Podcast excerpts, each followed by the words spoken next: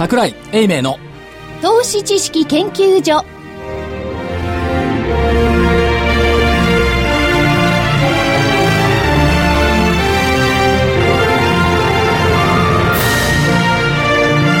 皆さんこんにちは。こんにちは。桜井英明の投資知識研究所の時間です。スタジオには桜井英明所長。はいちゃんとスタジオに出席しております。桜井でございます、はい、正木昭夫隊はい、長、まさきです。こんにちは。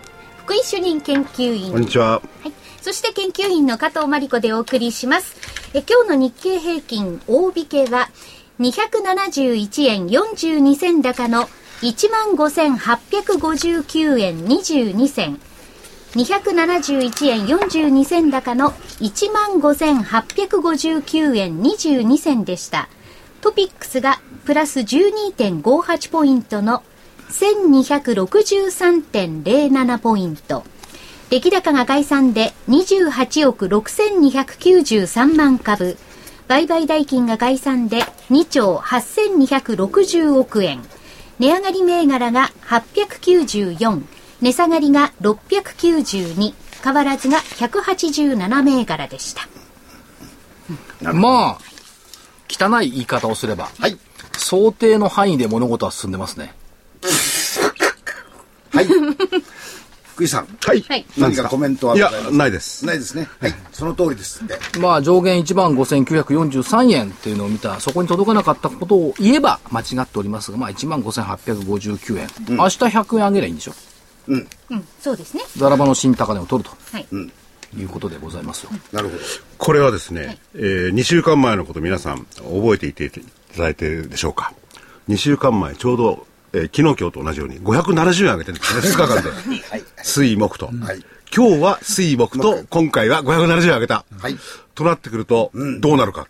明日は安いって言そう、いたいすでに 世の中のことはこう、ゼロサムではないですけどね、行ったり来たり。なるほど。もうちょっと言ってもいいですか、どうぞ。えー私、明日ちゃんと仕事いたします。はい。あの、東京にいらっしゃいますか？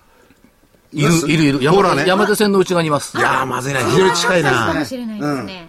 なるべくなら、あの、遠くへ行っていただいた方が。そうですね。最近西の方が、なんかあれらしいですね、明日、あの、千葉の方に、ええー取材に行くお二人がここにいますけど、ええ。はい。明日はね、非常に天気がいいらしいですね。2466の取材でしょうか。え？それ絶句しない。で事故になるから。何ですか？2466。ちょっとごめんなさい。他の子考えたら何ですか ?2466。2466、はい。パシフィックゴルフマネジメント、PGM。へえ、そう。へえじゃなくて、いや、福井さん知らないですから。あ、でも行くんですよ。いや、僕はあんまり、いさっき DVD 収録してて、はい。いや、あの、天気の得意日の人っていうのって、うんゴルフに行くと必ず雨の福井さん。うん。え僕はどんな環境下でもですね、ベストを尽くす。それで、えー相場に戻ります、話は。どうなんですか？あのーまあ、FOMC が終わってですね、それで、えーいろいろ出てきたと。今日ね、どう捉えればいいのか。いやいや、ようやくだからまともに戻ったっていうことでしょ、5月の23日。なんか話をそらそうとしてる感じがあるな。いやしてないよ FOMC から。FOMC、5月の23日にバーナンキ議長が、えー金融緩和の縮小というのを考えるって言ってから、ごだごだごだごだねじれたあの解釈をしていたマーケットがはいまともに戻った。いいものはいい。ね、悪いものは悪い。今までは、いいものは株安、悪いものは株高だったのが、いいものはいい株高に戻ったんだから。だから、というのも、要するに、何でも良くしちゃう環境が、日本ではなくてアメリカにはあるのかも、しれませんね。そうじゃなくてね、私言いたいんですけど、はいアメリカの金融緩和が縮小すると、世界的株安になるから大変だって言いまくった人たちたくさんいましたよね。ありましたね、いましたね。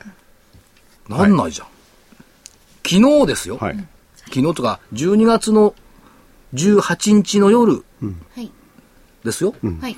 ニューヨークでは、はい FRB が決めたこと、はいえー月850億ドル買っていた債券購入額を100億ドル減らすって決めたんですよ。そうですね。まさに皆さんが憂慮していた事態が起こった。なのにニューヨークダウは300ドルも高かった。いや、これはほら、所長もご存知のように、もともと、あの、金融緩和といっても、市中にはですね、アメリカの方も、まあ日本もそうなんですけれども、お金は出てきてないですからね。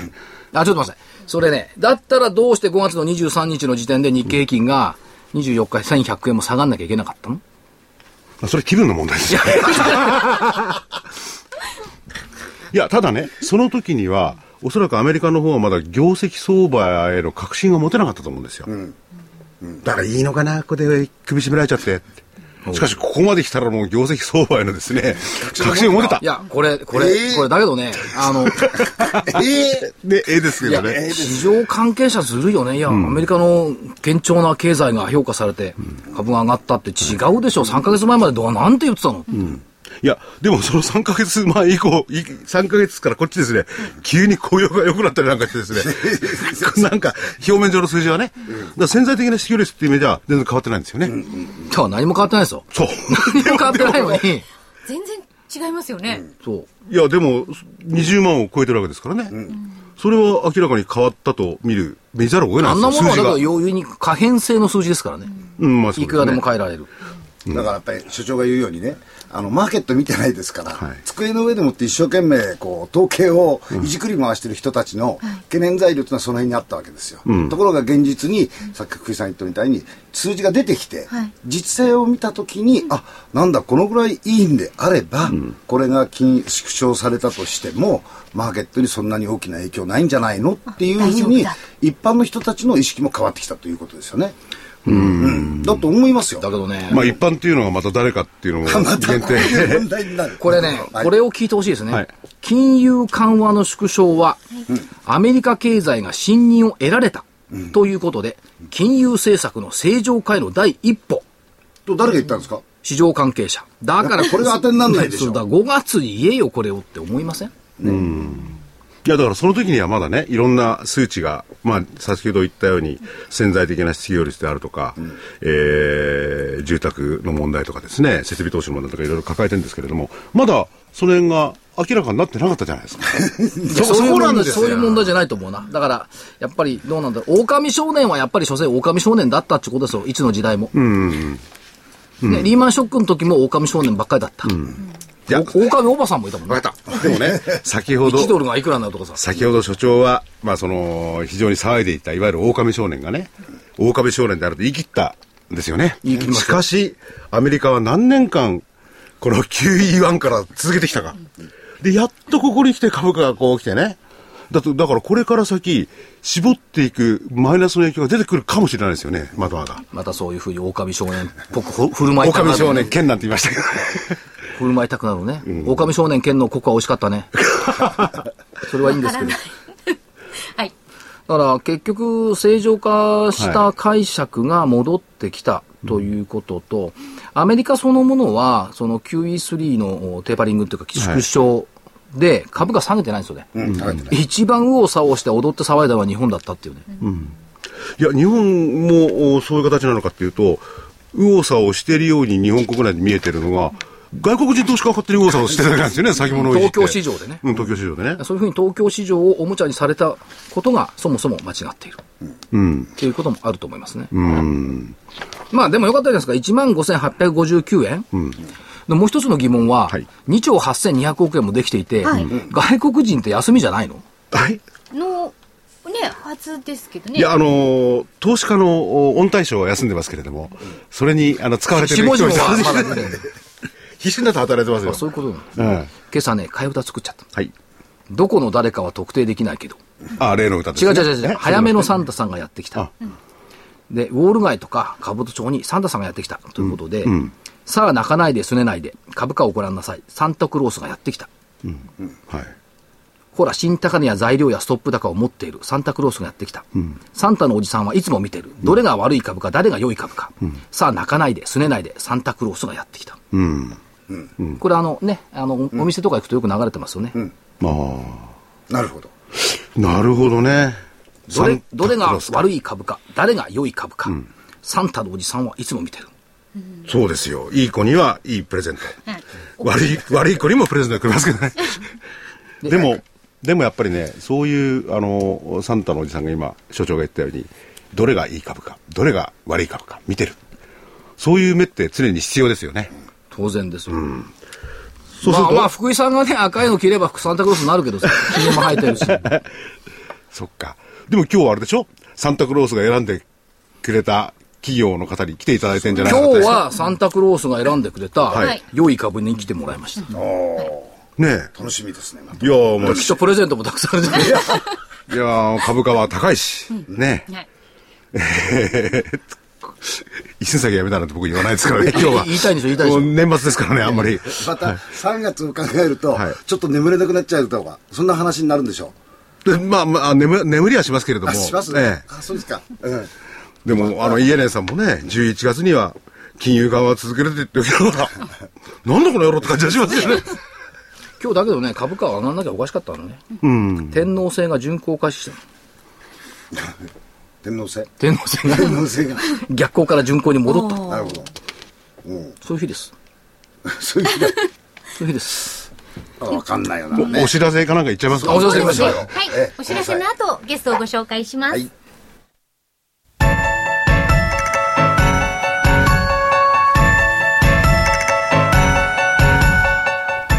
活動的なあなたの応援サプリ。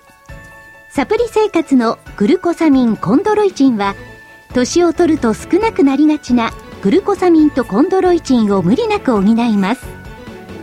階段の上り下りや立ったり座ったりが気になる方や、お散歩、スポーツを楽しみたい方におすすめです。サプリ生活のグルコサミンコンドロイチンは、グルコサミンの含有量が10粒あたり 1600mg コンドロイチンが 300mg と豊富です。300粒の1ヶ月分1本がラジオ日経特価で3980円。3ヶ月分3本セットがやはりラジオ日経特価で1万800円。さらにお得な6本セットも同じくラジオ日経特価で1万8000円。いずれもお届けには送料500円がかかります。ラジオ日経だけが特別価格でお届けするサプリ生活のグルコサミンコンドロイチン。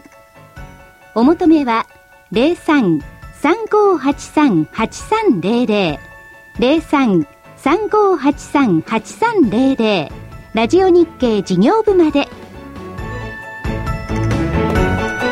それでは今日のゲストをご紹介します。証券コード4462東証2部上場石原ケミカル株式会社代表取締役社長の時沢元一さんです。よろしくお願いします。よろしくお願いします。よろしくおす。願いします石原ケミカルさんは、10月に石原薬品さんから石原ケミカルさんに社名を変更されましたよね。はい。これはどういう背景があったんでございますか、はい。あの、私ども、創業時は、あ医薬品とかあ化化学薬品の卸売業をやっておりましたが、まあ、現在は、えー IT 関連の化学品が6割ぐらい占めております。そうしますと、社名と、まあ、業用が一致しないとえいうことで、えー社名と業用を一致させようと。しかも我々を目指す方向がですね、今後 IT 関係のケミカルを伸ばしていこうと。はいこういうことも相なりまして、私が社長になった時にですね、まあ社名を変えて、新しい方向に向けていこうと。はい。そういうように考えました。まあ、石原薬品さんと伺うと、なんとなくこう、バイオテクノロジーみたいなイメージがあるんですけども、そうじゃなくて、えっ、と、工業系の薬品という理解でよろしゅうございますでしょうか？で、いいですか？はい。今、社長、IT 系の、まあ、か薬品、ケミカルって、どんなもんなんですか？一番代表例はもう半導体なんですね。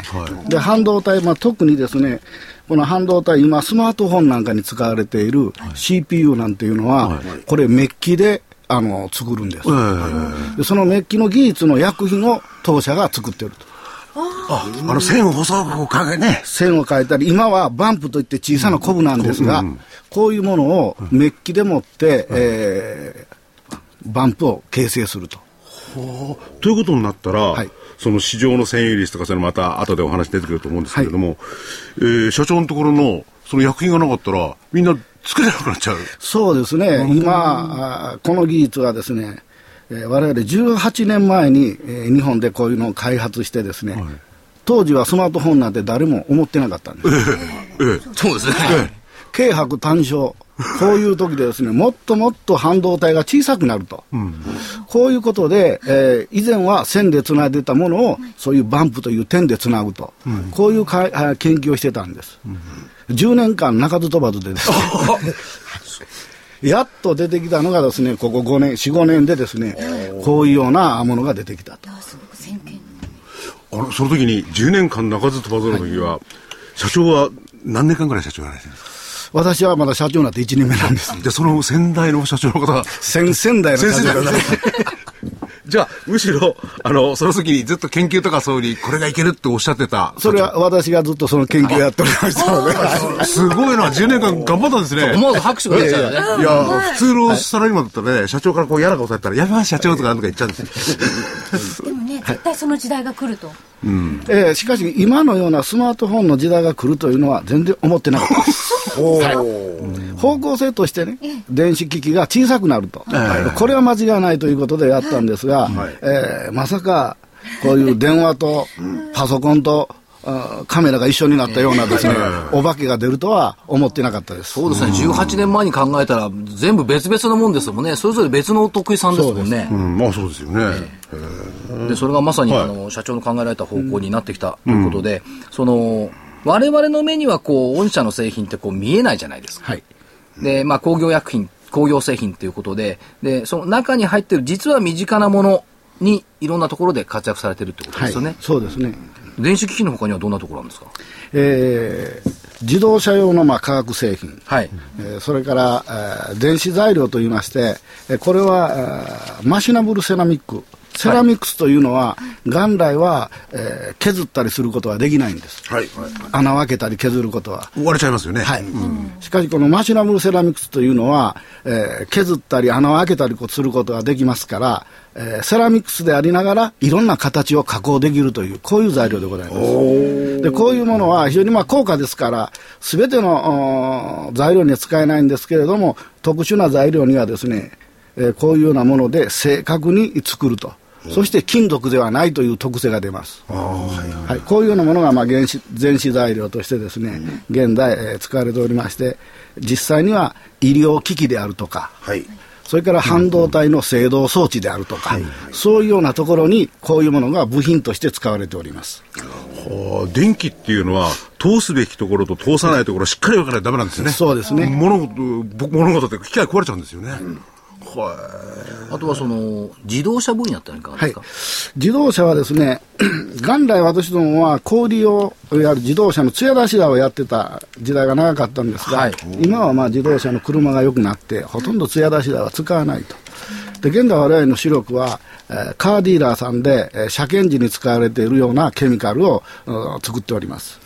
で近年では、このエアコンの中にですね、エアコンフィルターというフィルターを装着するのが、あほとんどの車にできまして、エアコンのあの臭い嫌な匂い、ああ、ありますね。これを洗浄するというビジネスがですね、ディーラーさんに我々が働きかけていって、だんだんだんだんそういうマーケットが大きくなってきております。したがってまあ皆さんも車検時にですね、エアコンフィルターを交換するときに、つい。でにエアコンを洗っていただければ、嫌な匂いはなくなります。と嫌な匂いがなくなって快適になるのは、御社のその製品を使えばなる。だから我々は役にやっぱ立ってもらってるんです。い。いや、だから今聞いてね、いろいろなものをやってて、すなんかすごいですね。科学のコングロマレットみたいな感じですね。うん一体何がメインになっちゃうんですか、そうすると。電子電子機器分野っていう感じですよね。売り上げから見ると。はい。えー、大体あーそういう電子機器分野でですね、売上の6割ぐらいを占めておりますね。はい。だからないと福井さんもほら、はいスマホ使えない。あ僕、スマホ。あ持ってない持ってない持ってない。ただ、僕のこのガラケーだってちゃんと入ってますよ。そういう意味では、ここの分野に特化したといいますか、これは御社の強みという意味でそうですね。まあ、社長がずっと研究されてきたこと。え私ずっと研究員でずっと来ておりましたから、はい。まあ実際私がやるよりも仲間がやるんですけれども、えー、もともとはですね、我々この最初は鈴をメッキする、うんことから始めたんです。ちょうどその時、昭和40年代にですね、40年ぐらいですかね、痛い痛い病ということでですね、角みが使えなくなって、はいそして鈴に変わるんですね。はい。はい。それで電子部品、当時はハンダ付けをしてたんですけれども、このハンダ付けをすることから、ハンダをメッキして、乗っけて熱をかけるとひっつくと。こういうような実装方法に変わってくるんです。だって昔はハンダごとでひっつけてたと。今は部品にハンダとか鈴をメッキして、そして乗っけて熱をかけるとひっつくと。こういう実装方法に変わったんです。で、ちょうどその時に私どもが、えー、一番最初にこのハンダメッキをやったと。で、当時はこういう電子部品業界がですね、どんどんどんどん日本は大きくなってきた。それにまあ乗っかって当社も大きくなってきたと。こういう背景があります。ということはまさに日本の工業製品とともに進んできたと考えてよろしいですか？そうですね、IT については全くその通りだと思います。今ご覧になってどうですか、日本の IT といいますか、その電子部品のところっていうのは、どういう現状で今後の見通しいかがでございましょうか？そうですね、やはりあのかっての勢いが今ないんですね。はい。えー、1番目は国内の企業さんが海外で製造し始めたと。はい。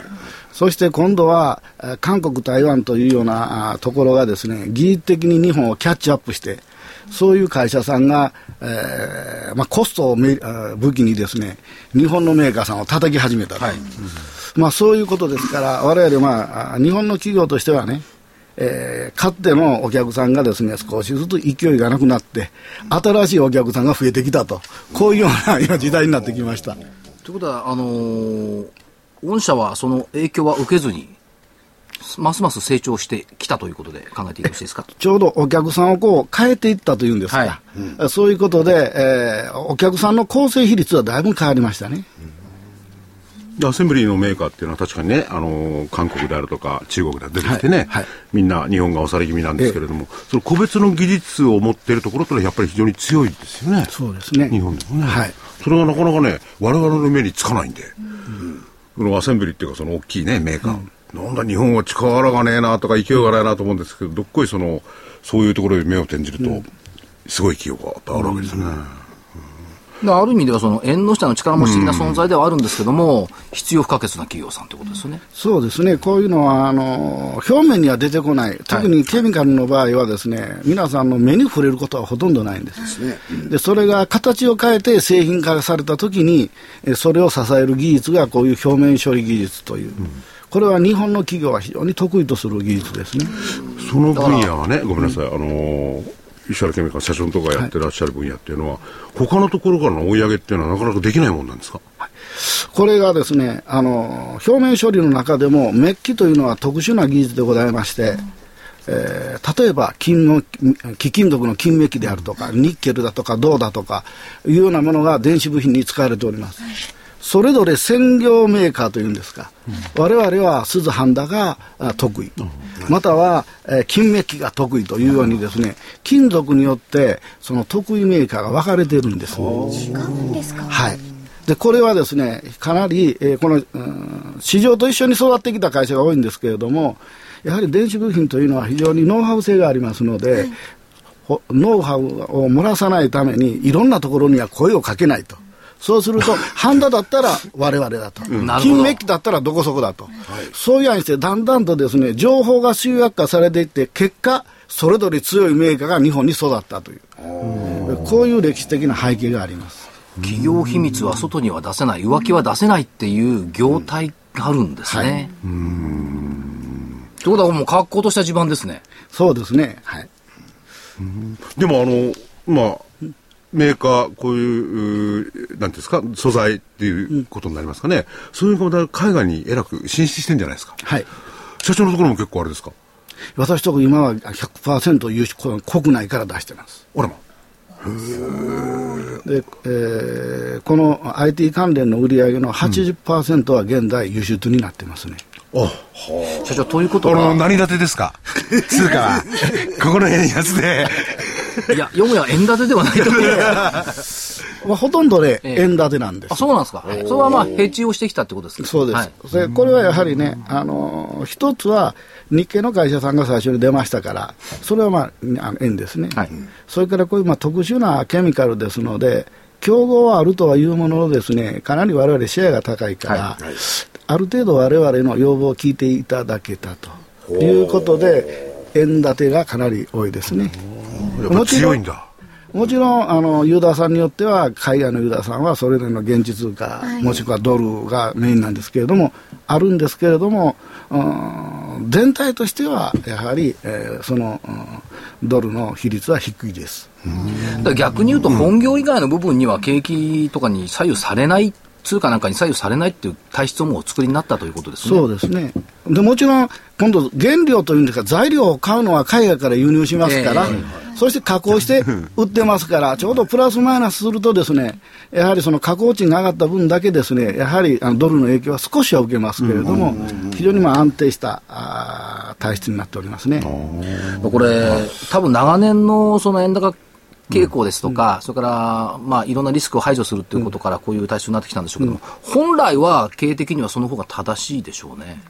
えー、ただ、まあ、あの、これはいい時と悪い時がありますのでね、はいえー、今となっては良かったですね。はい。はい。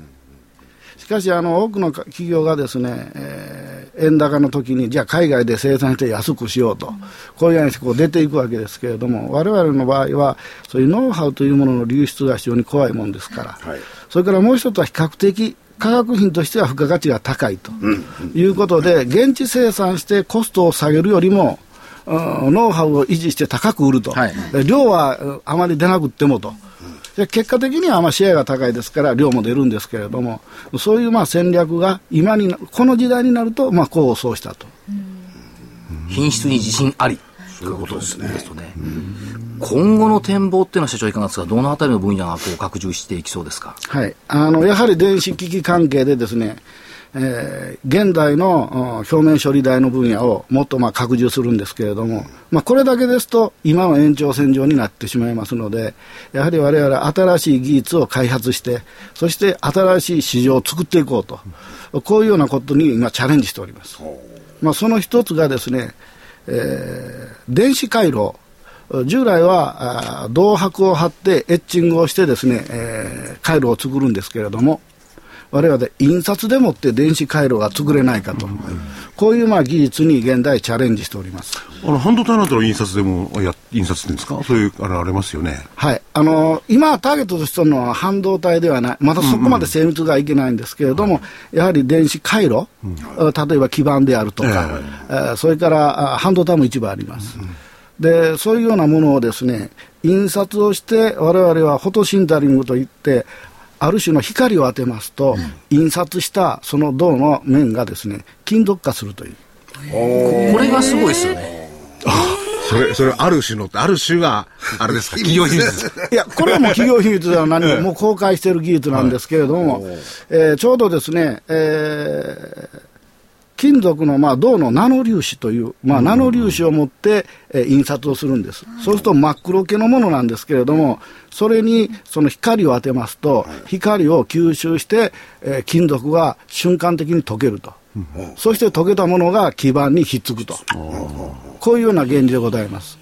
でまだまだね、これは、え、原理として、え、サンプルとしては今、ワークをしてるんですけれども、やはり新しい技術ですので、いろんな部品に皆さん、こう興味があって、え、テストをしていただいてるんですけれども、いずれこうこういうようなものがですね我々の身近に来る時代が来るんじゃないかなと思ってます。従来ですとその基板のところの一部のところを隠しておいたりしてで後からあの上からつける、うん、では外すっていうのがあったんですが今つけたそのものが光を当てると金属になる、はい、大きな違いがありますね、はい、これやっぱり社長開発されたんですか？えこれも私の開発時代にですね、ええ、これもやって8年目になるんですけれども。だからもうちょっと時間かかりますね。そそれで作られた基板と現状の作り方をしている基板と、うん、その最終的な用途ってのは違ってくるわけですか？今の状態ですと、最終用途というよりもですね、まだまだ、えー、付加価値、まあ、金属が高いもんですから、高価ですので、うん、一般の汎用品まで行こうと思ったら、かなり量産化をして安くしないといけないという問題があります。うん。うん、それから、えー、従来のものですと、すでにもう装置があって、プロセスが決まっておりますから、そのプロセスを捨てて、新しいプロセスというのはなかなか難しいです。しかし、どんどんどんどん電子機器は形を変えていきます。変えていくと、今度は新しいものを作るためのまあ装置がいると、うん、こういう時代が来たときに、えー、こういうような印刷でもって回路を作ろうと、こういうのが現実問題として起こってくると思います、はい。はい、そうすると、例えば、えー、少量多品種とか、そういうの対応できることになるんですね。そうですね、まあ、極端に言えば、一、うん、つだけでも作れるよと。おでも一つだけってのは儲かりますよね。それしかないんだよ。ーすごいなどう社長、あのー中間期終わられましたけども、はい。業績はいかがでございましょうか？はい、業績はですね、まあ、ほぼ計画通り、えー進んでおります。えーまあ増収増益というような形になっておりますけれども、えー、我々は、まあえーそういう第えー第五の柱と言ってるんですけれども、こういうような新しい材料を持ってね、えーもう少し世の中に貢献していきたいと、このように考えています。社長どうです？か社長のその技術に対するこだわりっていうのはどういったところにありますか、技術開発長いと思います。ええ、あのやはりですね、これ、えーこういうものを作ろうと発想して、えーやってもですね、おそらくできた時には時代が変わってるんですね。したがって、我々のまあ経験からすると、方向性さえ間違っていなければ、あーそれをとことん追求すればね、時代が来るとそういうものを必要とすると、そういうのに思ってます。ただ、えーやはり、えー同じような、どこにもあるようなものをですね、えーいかに、えー安くするかという、この発想では我々の企業ではですね、企業規模では勝てないと。やはりオンリーワンというんですか、もしくは世界に一つというワールドワンと、こういうようなのを目指していけばですね、いつか日の目が当たると、それようには信じてますね。方向性さえ間違っていなければ、開発ということは必ず日の目を見ると。はい。いやー技術者の鏡。素敵ですね。ねえ、かっこいいよね。なんか NHK でやってた番組なんかでやできそうだよね。そういうこだわりは御社の技術陣っていうのは皆さんお持ちになってるんでしょうか、そうですね、私どもは、えー、大体、えー研究員というんですか、技術員が全従業員の約3割強おります。えー、したがって非常に、まあきうん、事業規模の割にはですね、開発マインドの高い集団でございます。とんでもないことを研究してるなんていう人は中にいるんですかね？いやーまあ、とんでもないことはないと思います。やはり何かの目的を持ってやってますから。それ企業ですよね。あと全然話違って、あるいは失礼かもしれないんですけど、これだけの技術を持ってればね、まあ特定分野であっても、いろんな会社がね、買いに来ちゃったりするのないんですかね？要するに今の動きでは、アメリカなんてのはコングロマレットなんてそういうとこどんどんどんどん買っていくわけじゃないですか。それででかくなってるんですよね。そういう動きってないでしょうかね？えー実を言うと、まあ、昔ですね、えー当社も外国のファンドに買い占めようにあった経験があります。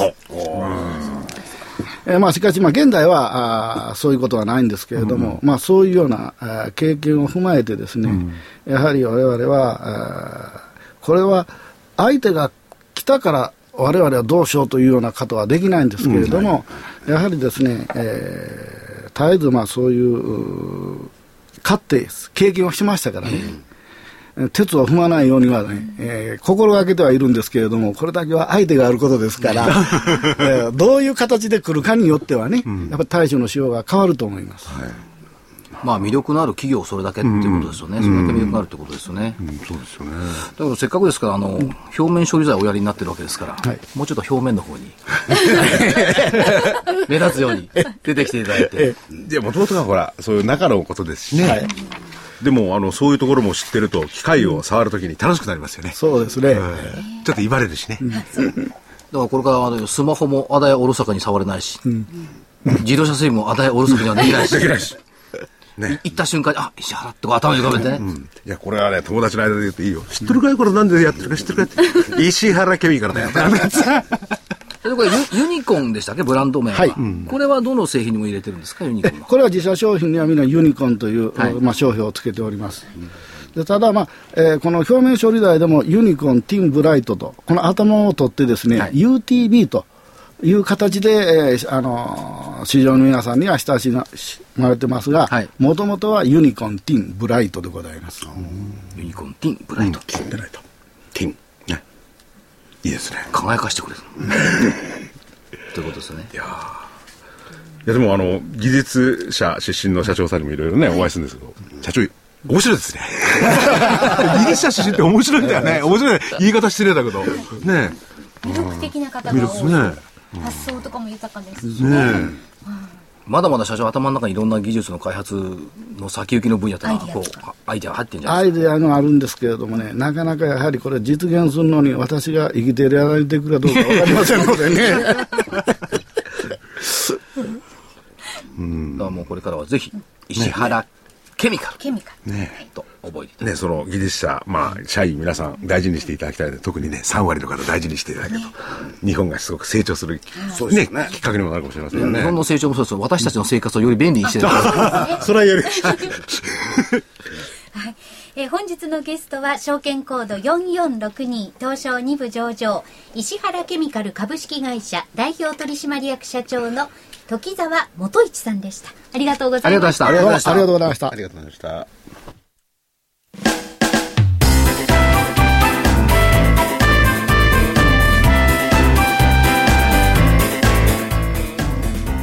花粉症の皆様に嬉しいお知らせです。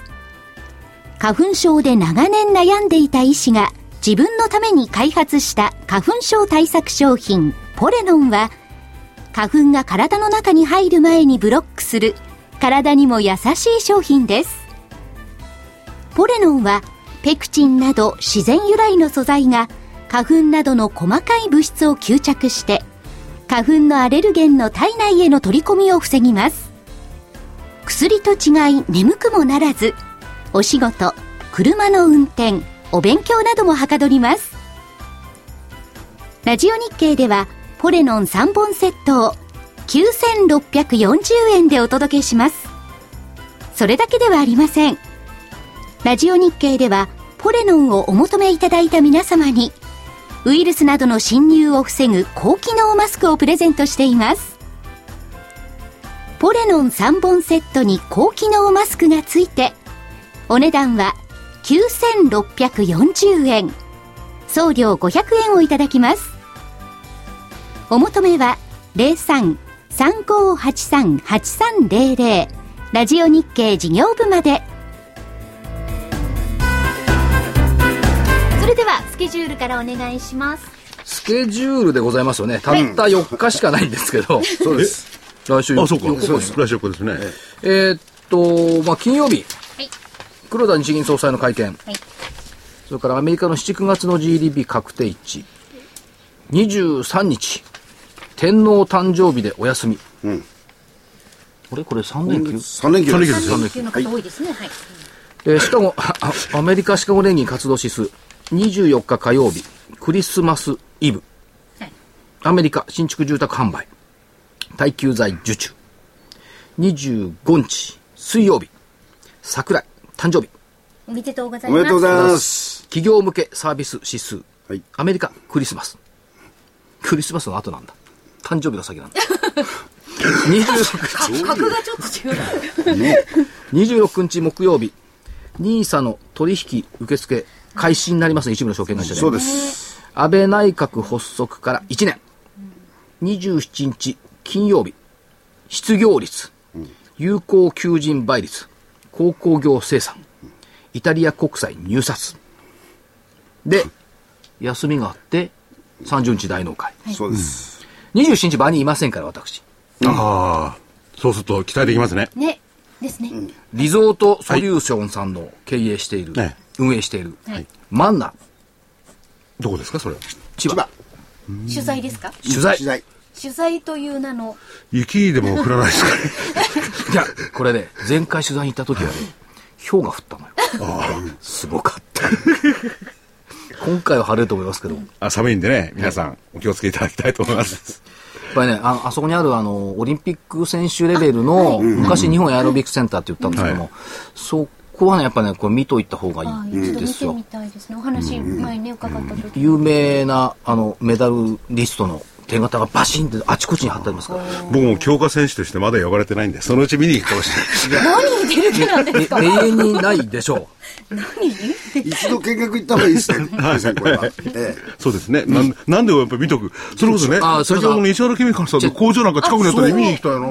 ねういや近くない兵庫県あ、そうそうですね。遠いです遠いな。あでもこぜひ出張して見に行きましょう社長あの私今度見学3月に行かせてもらいますから工場見学。はい。工場見学絶対面白いんだって。面白い。うん。なかなかね。そうそうそうそう。あのねあのダンロップスポーツさんの、はい。あの工場があるのよ兵庫県。にあそうなんそれに3月に見に行く予定なんで、一緒にこのメッキの世界といいますかねケミカルの世界見させてもらう、メッキ、メッキっていうのはな、まあ名前はメッキなんですよね。メッキじゃないですよね、もうね。電子部品材料分野、うちの近くに話違うんですけど、昔メッキ屋さんがあったんですよ。それメッキって、あの、ローマ字で書いてあってね、目つきって書いてあった。目、目つき買います？なんだこれだと思ってたら、ローマ字で書いてあった。メッキで目つき。とてもあの昭和の時代とかにな目つき書いてくれるのかなと思って。まあ、それはどうでもいいんですけど、はいメッキです。はい、すいません。さあ見通しは？見通し、はいはい。加減はい1万5003キュッパ、あ上がってきたうん。25日線。はい、はい。上限。おお、1一万、6来た来た来た。何か？1万6167円。はい。25日線の5%情報乖離。あと何日？16あと1、2、3、4。いろいろか。1、2、3、4、5、6日間。でも、ほら、い。上さんさっき揶揄しましたけども、ええ。300円、200円と上がりゃいいんだから、明日1日100円ぐらいのよ、だって。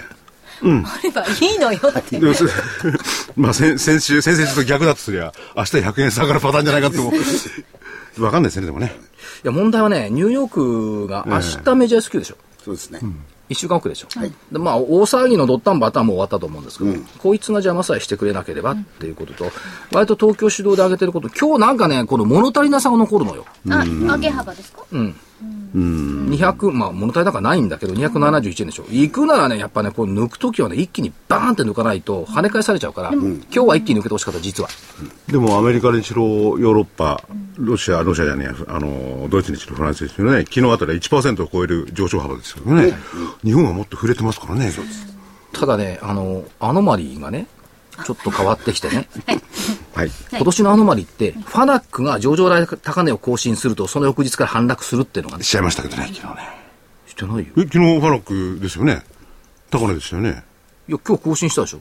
あ、また更新したんだ。だから、上場来高値を更新すると、その後反落っていうアノマリーが消えたから、消えたと思うんですよ。はいあの、従来のようなあんまり弱気水準っていうのはなくなってくるんじゃないのという感じはしますけど、うん。念のためにファナック、はい。はい。株価、まあでもいずれにしろ、あの、先ほどね、隊長が言ったように3月、3月というか4月ですよね、消費税の問題がどうなるか。例えば住宅なんていうのはもう、あの、個別メーカーによれば、2割とか3割とかね、マイナスになるとかありますんでね、それとかとかどう現れるとか分かんないですよね。ちなみにすごいじゃない、ファナック、1万8680円、740円高、ファナック。ファナック。はい。じゃあそのアノマリーは忘れることにしましょう。いや、だから2度あることは3度なくなった。都合がいい時はそれって。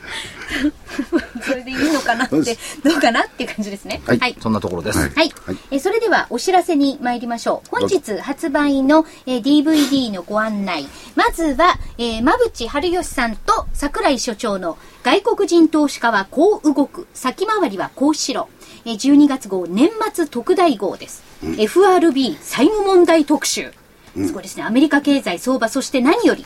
アメリカ大手投資家の動動向を事前想定しなければ投資に勝てないのは真実です。という、そうです。これね、中身ね、何が面白かった、はい。対談相手として言うとですね、アメリカのニューヨークダウ S&P500 が史上最高値をつけているにはそれだけの訳があるっていう、この話がね、ずっと展開されてるんですよ。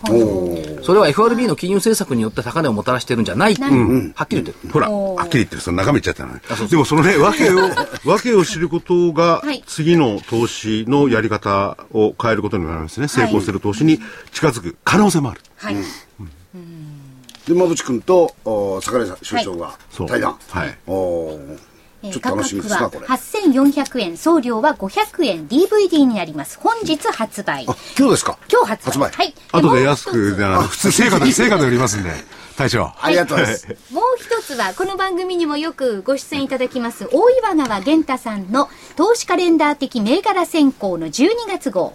源太が送る2014年総力特集号、2014年はこれでいけ短期材料株投資も中長期成長株投資も来そうな銘柄を大胆開大胆開示、短期中長期で大幅リターンゲットはズバリこの株だ、こちらも価格は8400円送料500円本日発売 DVD です。源太さんの投資法っていうのは、まあ、この中でも言ってるんですけれども、自分であの、ファンドを組むような形でね、えー銘柄を組んでってくれる。うんですから、コア銘柄をお指定して、で、入れ替えたりとかですね。まあ、コア銘柄は入れ替えないんですけどね。で、入れ替えるところに、えーできれば上昇するような株が入っていてくれたらいいな、はいっていうところですね。これしかし、あの、この DVD 収録したの今月初めじゃない？ど、どっちでも。あ、まぶ、玄ちゃん。はい、あげげはいげあ、それは、それは違う方あの、英明さんと所長と玄太さんの、あれはもう売ってますね。あ、もう売ってるもうの発売中。あれ面白かった。いやいやあれあれも面白かった。あれはじゃなあくて。れ、収録の時からね、5割上がった銘柄あるね。そう、ある。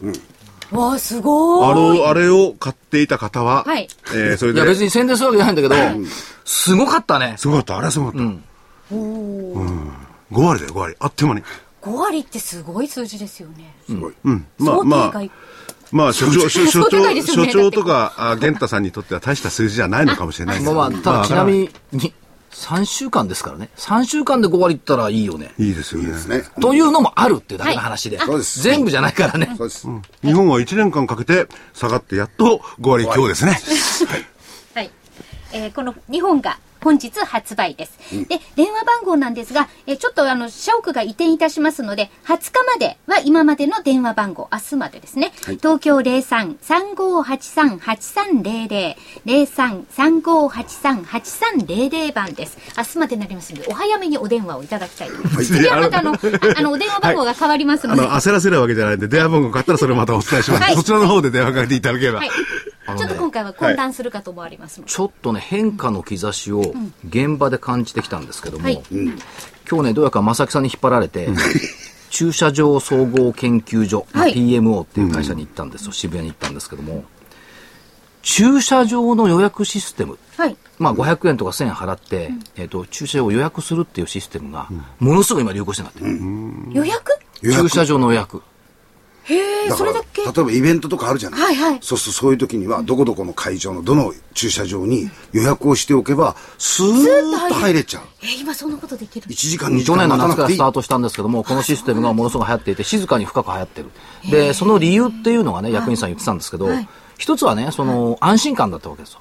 確保したっていう安心感。そうですよね。はい。そうでしょ？どっか行くのに、例えば羽田から飛行機のに駐車場なかったら車止められないって、そそういうシステムの話じゃない。はいだから一つは安心感、はいもう一つはね、自分でコントロールしたい。以前はな、並んだりして他人のコントロールのままに生きてたんだけど、はいこれからはこの、ね、発想がね、自分でコントロールするっていうふうに多分個人が変わってきたんじゃないかな。これがね、一番印象深かったね。自分で自分、自分でコントロールしたいコン。トロールした。